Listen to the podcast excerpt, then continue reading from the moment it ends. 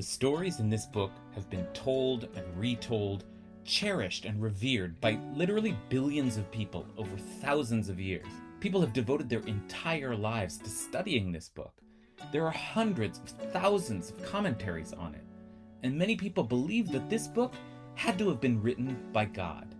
The Torah. What's so special about it? Why is it so mesmerizing, and how has it managed to capture the human imagination for millennia? I'm David Kasher, a rabbi at Ikar in Los Angeles, and together we're going to study the weekly Torah portion of the Parsha and figure out why the Torah really is the best book ever.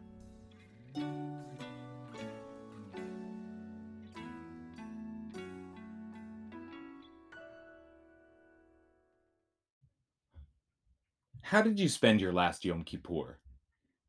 Did you run around the country blowing a trumpet and screaming, Freedom! And did you go out and release slaves from bondage? And then did you pick up and move back to the country your grandparents were born in?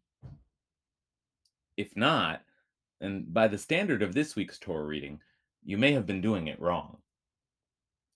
To see what I mean, we're going to have to take a few steps back. So, Parshat Bahar, which is toward the end of the book of Leviticus, deals almost exclusively with Yovel, the Jubilee year. But in order to explain the Jubilee, we first have to talk about Shemitah, the sabbatical year.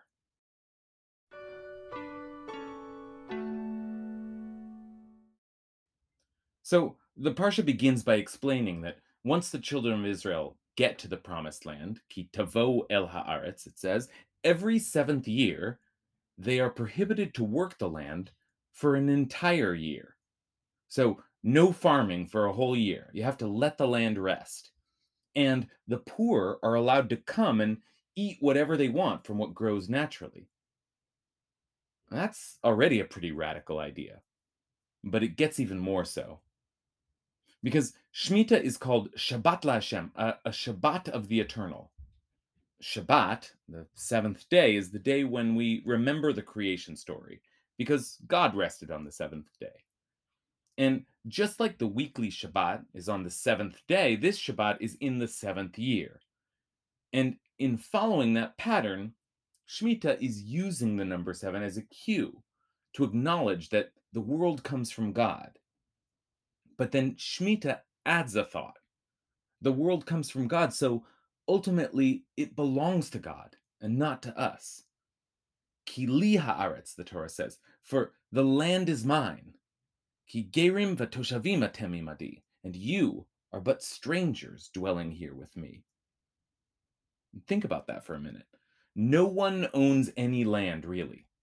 Property is a fiction because God claims all the earth. And we're just strangers here, just passing through. The Torah wants us to consider that, to reflect on that idea once every seven years for a whole year as people wander through our fields and take whatever they need. But then the Jubilee comes and ups the ante. Because the same pattern continues, and after every seven times seven years, there's an additional extra special year in the cycle, and that's the Jubilee. And this is how the Torah describes it. Vahavarta shofar trua. Then you shall blast the sound of the shofar in the seventh month, on the tenth day of the month, on the day of atonement. You shall have the shofar sounded throughout your land, and you shall sanctify the fiftieth year. And you shall proclaim freedom throughout the land, ukuratim dror ba'aretz, for all its inhabitants. It shall be a jubilee for you. Each of you shall return to your family's ancestral land. So, all of this seems like a great celebration. The blowing of the shofar, the freeing of all who are in servitude, and, and this is a big one, everyone has to move back to the land where their family came from. And all purchased property must be returned. It's basically like pushing the restart button on society. But there's one rather unusual detail in there. When does all this happen? On Yom Kippurim, the Day of Atonement, what we call Yom Kippur. So that's my question. Why Yom Kippur? Because actually, I would have thought this might be the last day you'd choose to begin these major festivities. The obvious choice, I would think, would have been Rosh Hashanah, which is the first of the month to start this new year long celebration.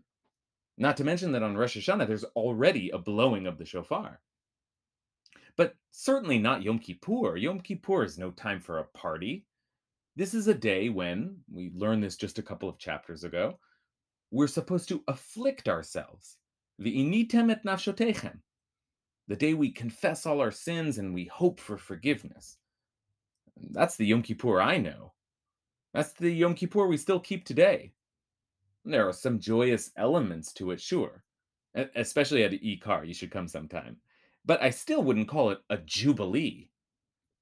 So, why does the Torah designate Yom Kippur, this day of suffering, as the beginning of the Jubilee, this year of celebration?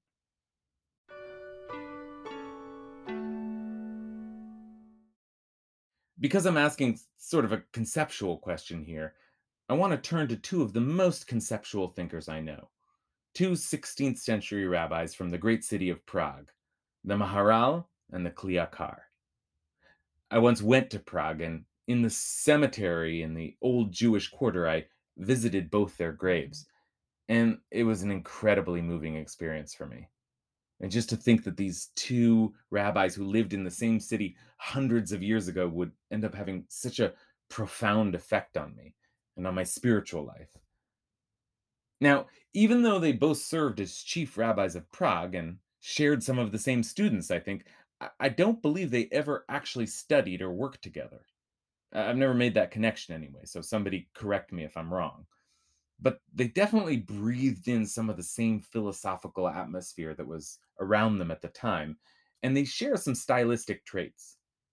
They both have this way of taking particular images drawn from a particular narrative and abstracting them down to some core conceptual structure in order to try and get at their essence. So let's start with an example of that kind of work from the latter thinker, my favorite of the classic Torah commentators, Rabbi Shlomo Ephraim Lunshitz, whose commentary is called the Kli Yakar, literally the precious vessel.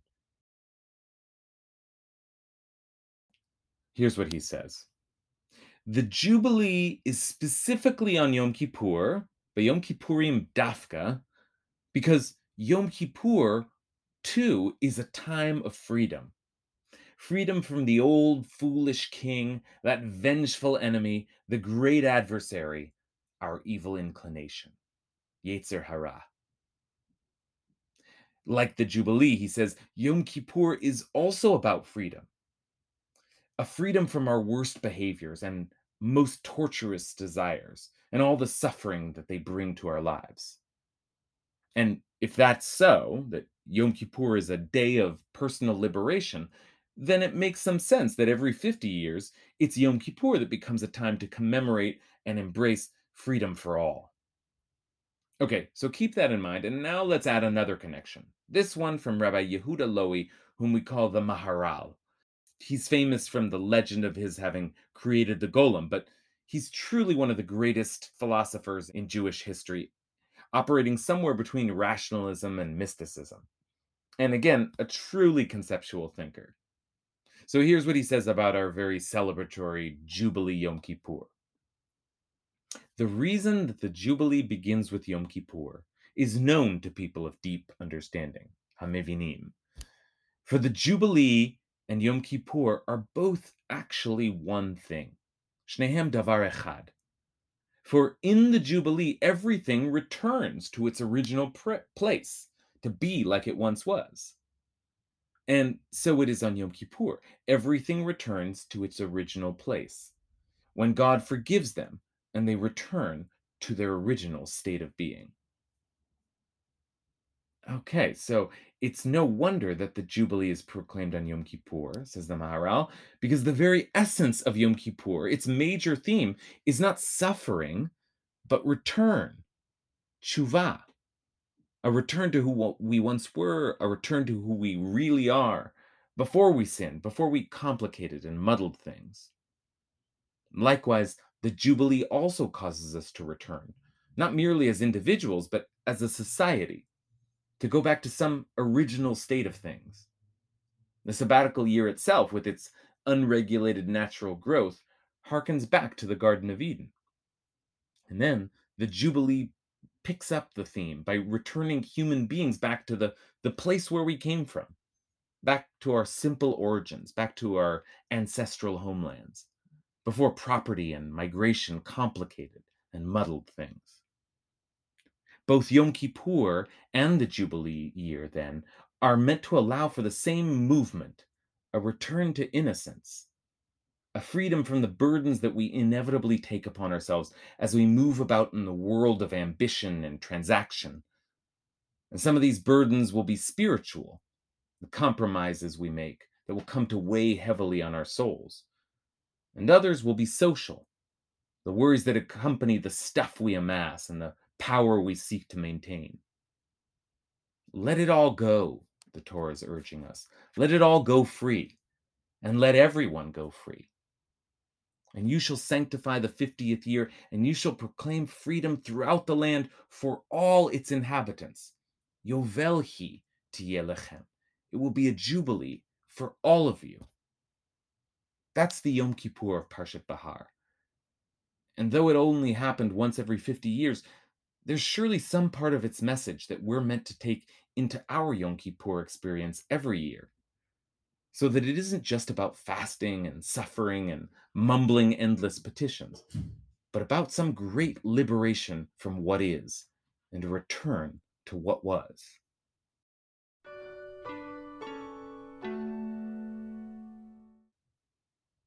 Perhaps it's with the joyous Jubilee Yom Kippur in mind that we read every Yom Kippur the Haftarah, this passage from Isaiah. Is such the fast I desire a day for people to starve their bodies, bowing their heads like a reed and lying in sackcloth and ashes. Do you call that a fast, halazetikrat a day when God is pleased? No, this is the fast I desire to unlock the fetters of wickedness and untie the cords of the yoke, to let the oppressed go free, to break off every yoke. The Jubilee year is teaching us that Yom Kippur is less about afflicting our souls than it is about liberating them. And its radical message for us is that the only way to be free ourselves is to liberate everyone.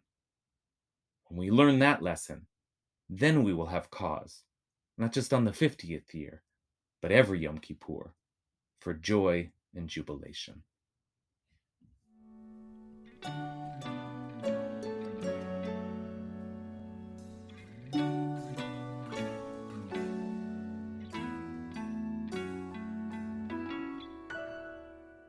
Best Book Ever was produced by Ben Cooley and edited by Vera Blossom, and our theme song is Pitchuli by Hillel Tigay.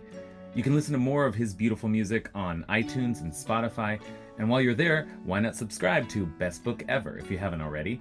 If you're interested in supporting this podcast and our work, you can visit us at ikar.org and donate or Venmo us at ikarla. That's I K A R L A. Thanks a lot and see you next week.